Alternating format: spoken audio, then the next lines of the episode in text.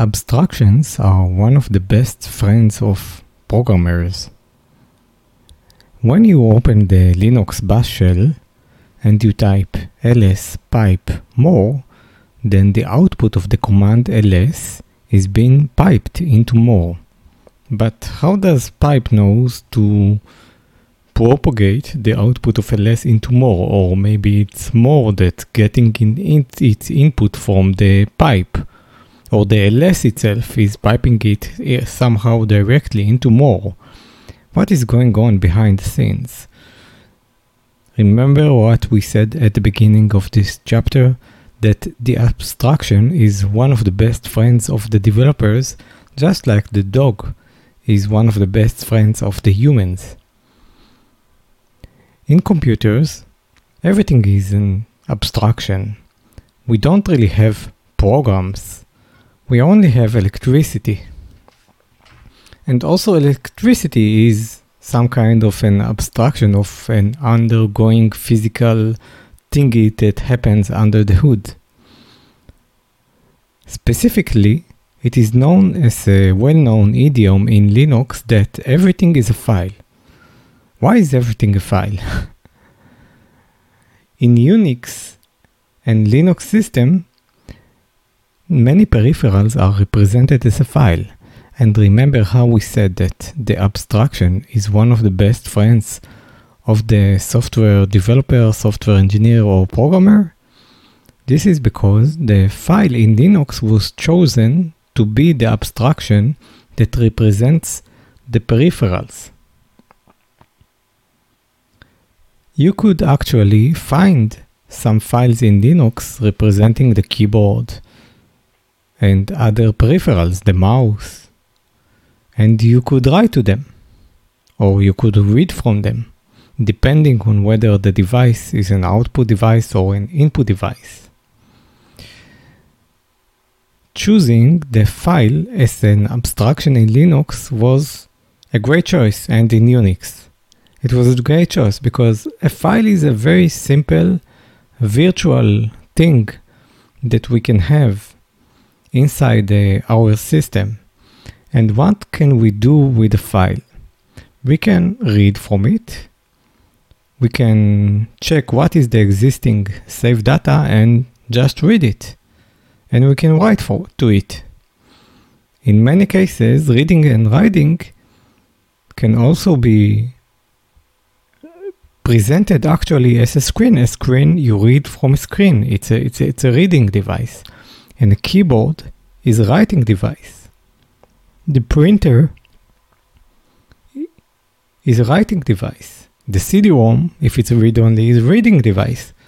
So many of these devices are read and write. Why not represent them in a file? When you represent those devices and this hardware as files, the benefits that you get is that you have a specific and a uniform API to access them. You just access the files. So you can treat the screen and the printer as a write-only files. But instead of representing this information on the disk, you just display it on the screen and you print it to the printer.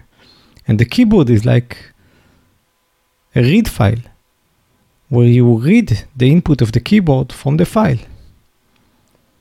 So the concept of a file is a great abstraction. It is abstracting to us what actually happens and we can use the same API for all this.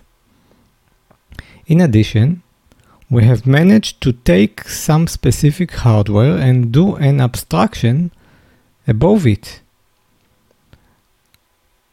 Abstraction is what developers do all day. Whenever we mention a component, whenever we create a class, whenever we write a function, it's all an abstraction of processes. Because no one can understand the whole system and no one can understand everything. You, you cannot understand both gaming and graphics and hardware programming and server side and UI. So you use abstractions and with these abstractions, you can work more efficiently. It will help you.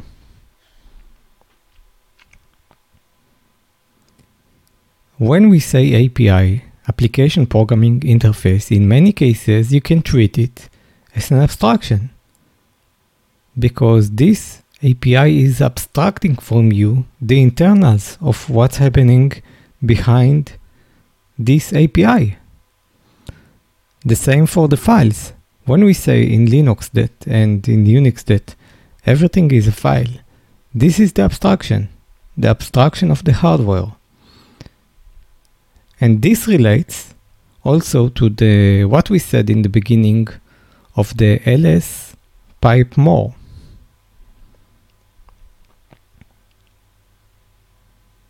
Because in Unix we have the concept of file descriptors. What's happening in Unix is that when you run a program, then the, when the program starts, there are three files opened. One is the standard input, also called stdin. The file number of the standard input is 0. And the second file is the standard output, also called std out. And its file number is 1. This is the output of the program. The third file is the standard error, also called std stderr, and its file number is 2. And this is the output error to the console. So when a program begins, we have three files already opened, already serving the program. One, the standard input, zero, one the standard output, 1. And the third one is the standard error, also called 2. So 0 for input, 1 for output, and 2 for error. But when we say that we already have an open file, what do we exactly mean? Well, actually, when you call the Linux library libc, and open a file, you get a file descriptor. You probably heard the term file descriptor. File descriptor, as its name is, is a descriptor of a file.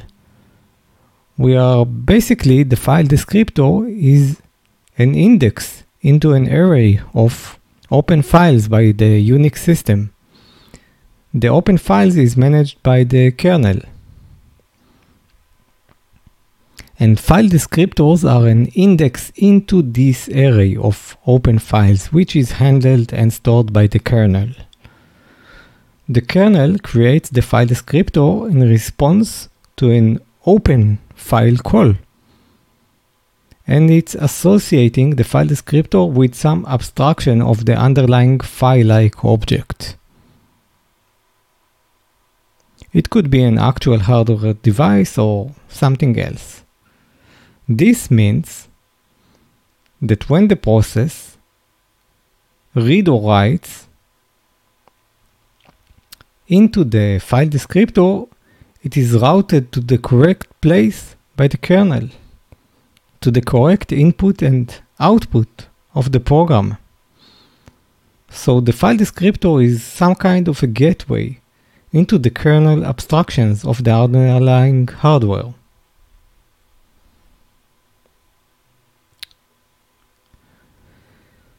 If you want to see where are the physical devices on the host which are described as files, you just do ls slash dev.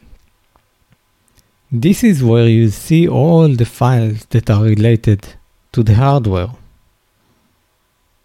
And in Unix, they are also called device nodes.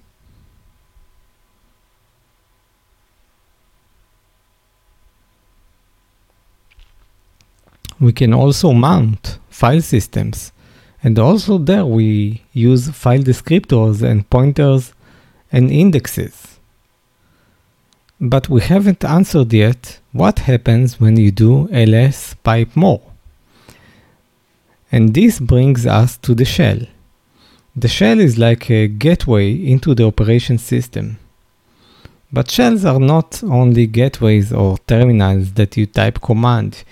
You can spawn many programs, you have powerful abilities to redirect to outputs into inputs. You can create and run multiple programs simultaneously, and you can create scripts which are perfectly fine programs. And it all comes down to the fact that everything is a file because in all these scripts and all this output and input, you are referring maybe indirectly to the files.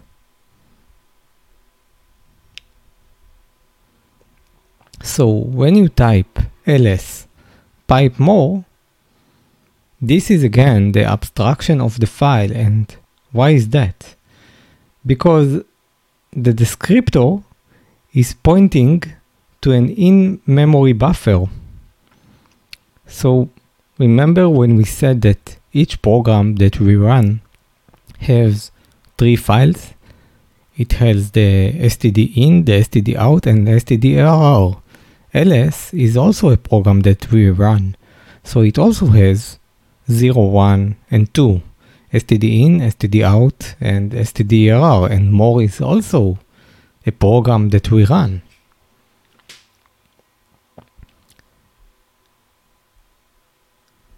The pipe which sits in between these two programs, the ls pipe more, is a buffer that is created by the kernel.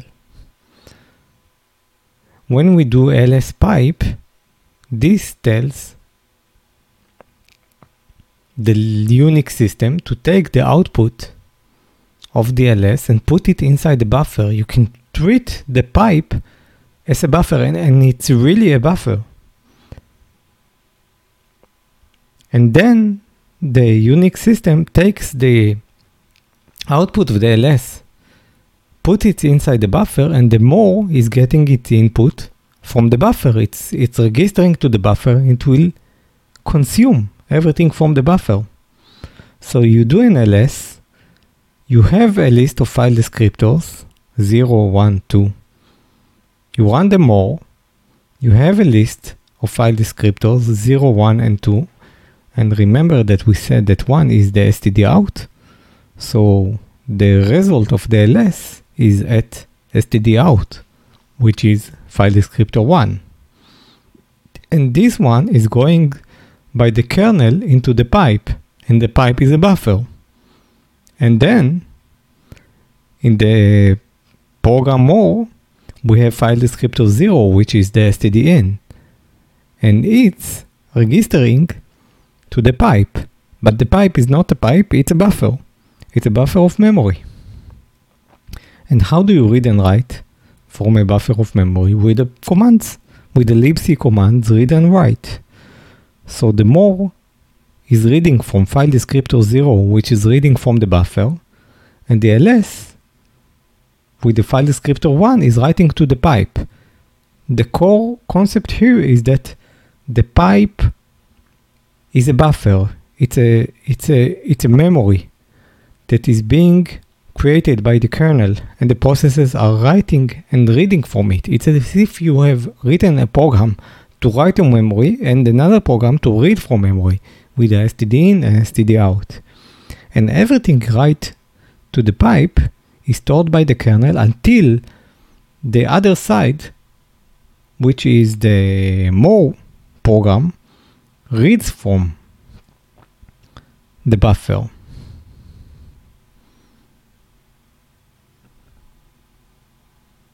So you see how two little commands, the ls and the command more, are having file descriptors, which we said that files are an abstraction, an abstraction over hardware, an abstraction over input and uh, output, and we have file descriptors 0, 1, and 2 for STD in, out, and STDERR.